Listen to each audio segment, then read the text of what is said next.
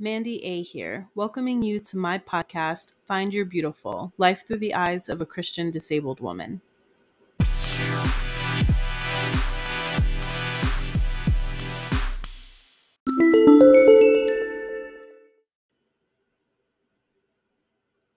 Last week, I ended the episode asking you to consider Matthew 7 15 through 20, where Jesus is giving the Sermon on the Mount. In these particular verses, Jesus is warning against false prophets. In verse 16, he says, By their fruit you will recognize them. A summary or paraphrase of the following verses tells us that a good tree cannot bear bad fruit, and a bad tree cannot bear good fruit. I believe a fair interpretation of this concept is that good teachings will lead to good outcomes, while bad teachings will lead to bad outcomes. With this in mind, we must consider if the traditional teachings about same sex relationships have resulted in good or bad outcomes. According to the National Alliance on Mental Illness, members of the LGBTQIA plus community are at higher risk for experiencing mental health conditions, especially depression and anxiety disorders. Furthermore, for many LGBTQI people, socioeconomic and cultural conditions negatively impact mental health conditions. Many in the LGBTQI community face discrimination, prejudice, denial of civil and human rights, harassment, and family rejection, which can lead to new or worsened symptoms, particularly for those with intersecting racial or socioeconomic identities. While many churches and faiths are now welcoming members of the LGBTQIA community, many still speak harshly of same sex relationships, have individual congregants who are non affirming, or limit members to attending services as congregants only and never allowing them to serve in ministry. These outcomes are not good. If good teachings result in good outcomes, then we must acknowledge that what is being taught about same sex relationships needs to be reconsidered as our brothers and sisters in the LGBTQIA community are suffering. But wait, there's more. Back in the day, I thought I was going to be a lawyer, so making sound arguments with evidence to prove my case is important to me. Today, I want to bring up new evidence about sexual orientation that should further encourage you to want to dive deeper into questioning the traditional interpretation of same sex relationships.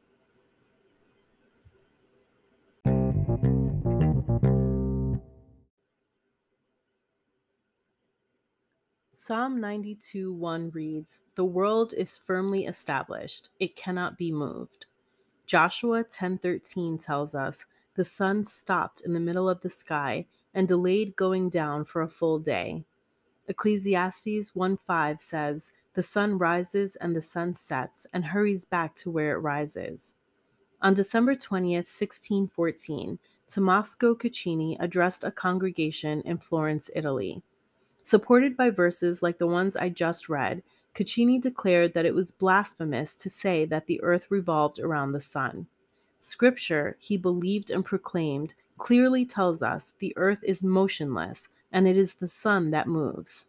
In fact, some historians believe that Caccini's sermon was the catalyst for the trial of Galileo.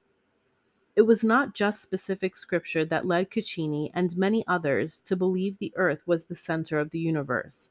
It was the Bible as a whole, the fact that humans and humanity are the central theme of God's word and his plans. Imagine being Galileo, having seen through the telescope evidence that disrupts everything you've been taught your whole life.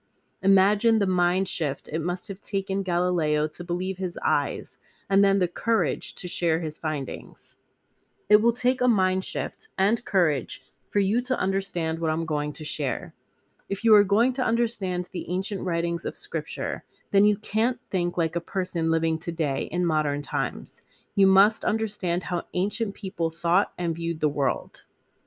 As I mentioned in last week's episode, there are mainly six scriptures non affirming Christians use to speak against same sex relationships. Along with these verses, and much like Caccini believed the Bible supported him, non affirming Christians also believe the overall story of the Bible condemns same sex relationships. One of the biggest arguments non affirming Christians make regarding God's creation of Adam and Eve, and therefore for heterosexual relationships, is known as gender complementarity. This is the idea that men and women complement each other, both socially and anatomically. The belief is that based on the Bible, men and women have different gender roles, and this difference makes them the quote unquote ideal in God's vision. Anatomically, the fact that the penis is designed to enter the vagina and further supported by procreation, then hetero relationships are what God intended. Unfortunately, while non affirming Christians of today and the people of ancient times do agree about some things regarding same sex relationships, it's not what non affirming Christians think they agree on. The Bible was written under a patriarchal society. In ancient history, as evidenced by ancient writers like Plutarch and Aristotle, same sex relations were expected and could be expected of anyone. There was no concept of sexual orientation when the Bible was written. Ancient people did not care about the gender of who people had sex with. They cared about the role people in sexual acts assumed passive versus active. In a patriarchy, Women, especially slave women, were considered property, and they were viewed as weak, irrational, and self indulgent. As objects of inferiority, it was degrading for men to be seen as womanly. Same sex relationships were linked to three other sin types lust, gluttony, and pederasty, better known as pedophilia. It was believed by people of Bible times that people involved in same sex relations were impulsive, caught up in lustful passions. These people were believed to have no self control, satiating their overindulgences by having sex with everyone male, female, young, and old. Same sex relations were also used as power plays, where men asserted their power over women, slaves, and young boys. The sin of people sleeping with the same sex was spoken against because self control was valued, and being so overpassionate and lustful were against God.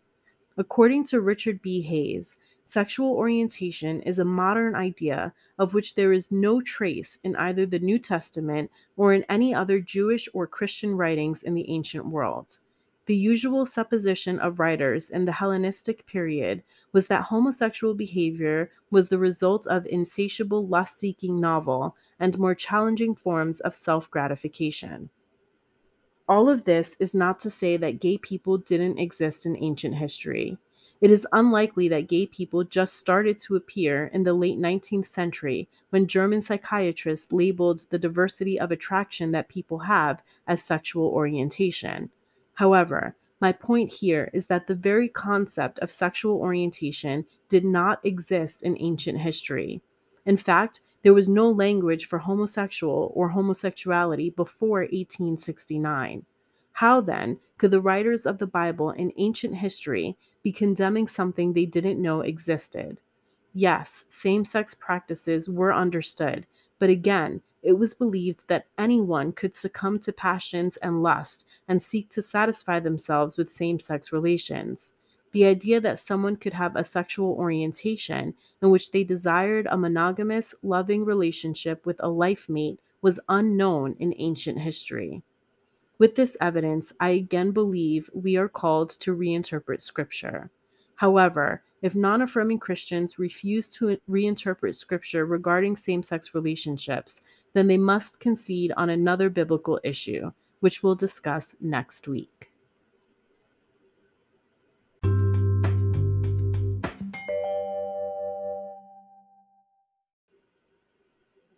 If you listened all the way through, thank you. Whether you're listening to prove me wrong or because you are seeking how you can reconcile your faith with affirmation of the LGBTQIA plus community, I'm grateful for your time. If you find value in my podcast, please leave a review on my website at mandyboxbeauty.com. You can also connect with me on Instagram and Facebook at mandyboxbeauty.